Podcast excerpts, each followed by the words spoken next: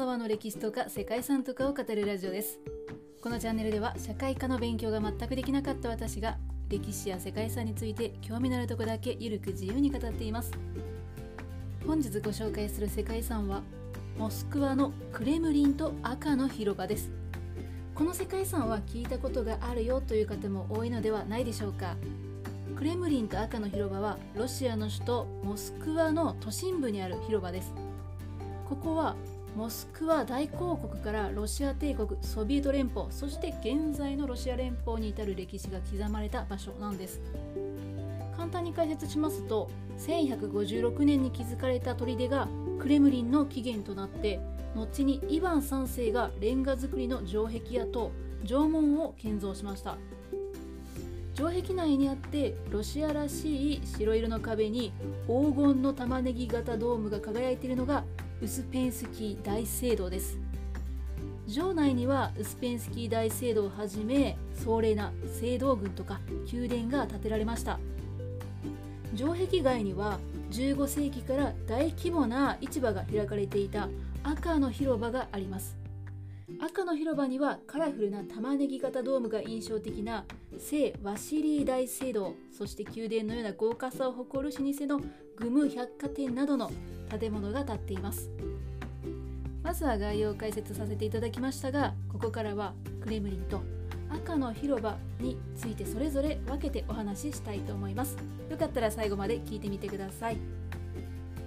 この番組はコーヒー沼で泥遊びパーソナリティ翔平さんを応援しています。クレムリンは南にモスクワ川が流れていて北東に赤の広場北西にアレクサンドロフスキー公園というのがあってそれらに囲まれた三角形の敷地内にあります。クレムリンというこの言葉の表記はあくまでも英語とかフランス語のものだそうで直接のロシア語で言うと実際はクレムリとなるそうです。クレムリですね。クレムリというのは城壁を意味する言葉でこの言葉通りクレムリンは建物全体が大きな城壁で囲われた作りになっているんですね。クレムリの言葉自体がこれが城壁という意味なので中世のロシアではここ以外にも各地にクレムリが存在しました。その中でも最も大きなものがモスクワのクレムリというわけです。そんなモスクワのクレムリンの城壁は総延長が 2.25km 総面積は約26ヘクタールあるそうです。入り口となる城門は20箇所もあって広大な敷地の内部には大小そして新旧さまざまな宮殿聖堂そしてバーシニャと呼ばれる20の塔があるそうです。モスクワのクレムリンは12世紀にその原型が作られたと言われています。クレムリンが築かれた場所はモスクワ川とネグリンナヤ川の合流点に面した海岸の段丘で天然の要塞のような場所でした。1366年第4代モスクワ大公によって石造りの城塞として再建されました。1480年に過去240年間に及ぶモンゴルの支配から脱却した際に自らを皇帝と称していたイヴァン3世が城壁をより強固な構えとするべくレンガの壁塔そして城門などを設置しました。イヴァン3世はイタリア人建築家を呼び寄せてルネサンス様式に改築しました。そしてこの時期に三大聖堂である聖神女終身大聖堂聖神女福音大聖堂。そしてアルハンゲリスキー大聖堂ですね。さらにイワン大帝の鐘楼が建設されて現在とほとんど同じような様式になったということです。17世紀になると縄文にゴシック風の塔が加えられて娯楽宮そしてモスクワ総司教館が新築されました。しかしその後1712年にピョートル1世がサンクトペテルブルグに遷都してクレムリンの歩みは一旦止まることとなったそうです。1812年にはナポレオンによってモスクワが一時占拠されてクレムリンの一部も破壊されるということもあったようですね。ですが1917年にロシア革命が起きてからは再び政治の中枢となってソビエト連邦の建設と崩壊を経て今に至るということなんですね。クレムリンにある主要な建築としては精神助手神大聖堂があります。これはウスペンスキー大聖堂のことで1479年イタリア人アリストートル・フィオラバンティによって設計そして建築されました。皇帝の戴冠式に使用されていた場所でもあるんですね。内部にはイヴァン4世の玉座があって歴史的そして宗教的価値が非常に高いフレスコ画やイコンを見ることができるそうです。他には1849年に建設されたクレムリン大宮殿があります。クレムリンの中で中枢を担う存在のクレムリン大宮殿なんですがその全長125メートル。奥行きが63メートルという圧倒的な大きさに加えて金属やセメントあとは暖房設備などですね。当時の最新技術によって他に類を見ない大宮殿となっていました。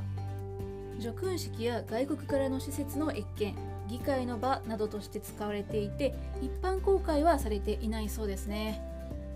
クレムリンには現在ロシア連邦の大統領府や官邸も置かれていますので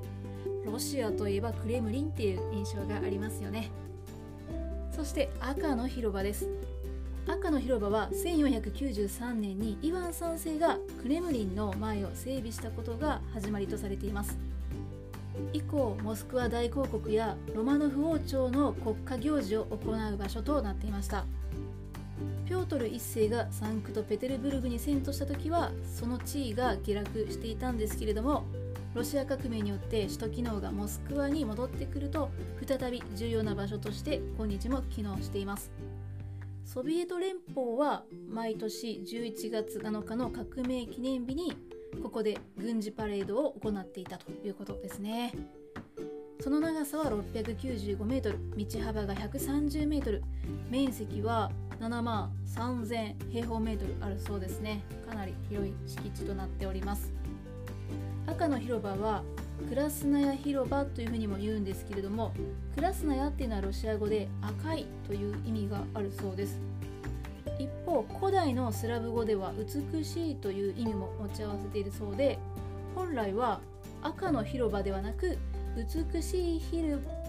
美しい広場とされるべきだった場所だそうです。はい大事なところで噛んでしまいました。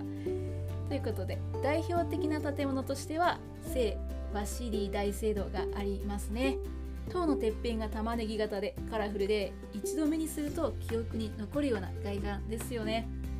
聖ワシリー大聖堂は1551年から1560年にかけてイヴァン4世によって建設されました。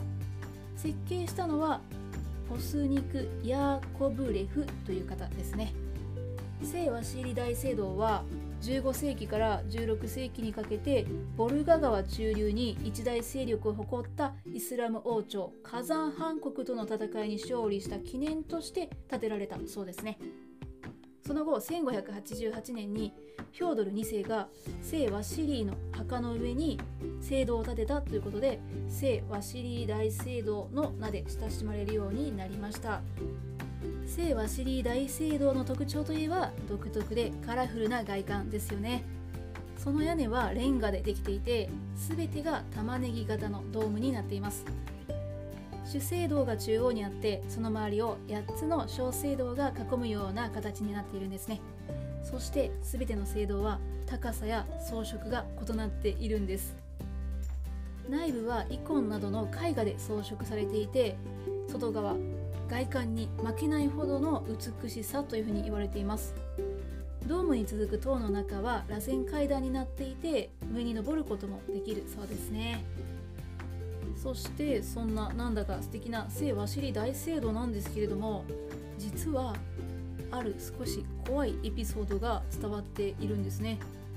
聖ワシリ大聖堂ができた時あまりにも美しく出来栄えのいい大聖堂が完成したためイワン4世はこれよりも素晴らしい建物を作らせたくないと思ったそうでイワン4世は設計者であるポスニク・ヤーコブレフの目を潰してしまったということだそうなんですよね。インドのタージマハルにも同じようなね似たような言い伝えがあるんですけれどもとはいえこの年代の後もヤーコブレフが設計した建築の記録は残っているそうなんですよねなのでこのエピソードは後のイヴァン4世の残虐さっていうのを、まあ、世間に伝えるための作り話ではないかというふうに言われているそうですいずれにしてもこの聖和シリー大聖堂というのは、まあ、確かにですね世界を代表するような印象的な建築物であることは間違いないですよね。ということで本日はロシア連邦の世界遺産モスクワのクレムリンと赤の広場についてお話ししてきました。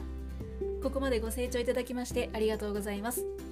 皆様本日も素敵な一日をお過ごしくださいね。友沢でした。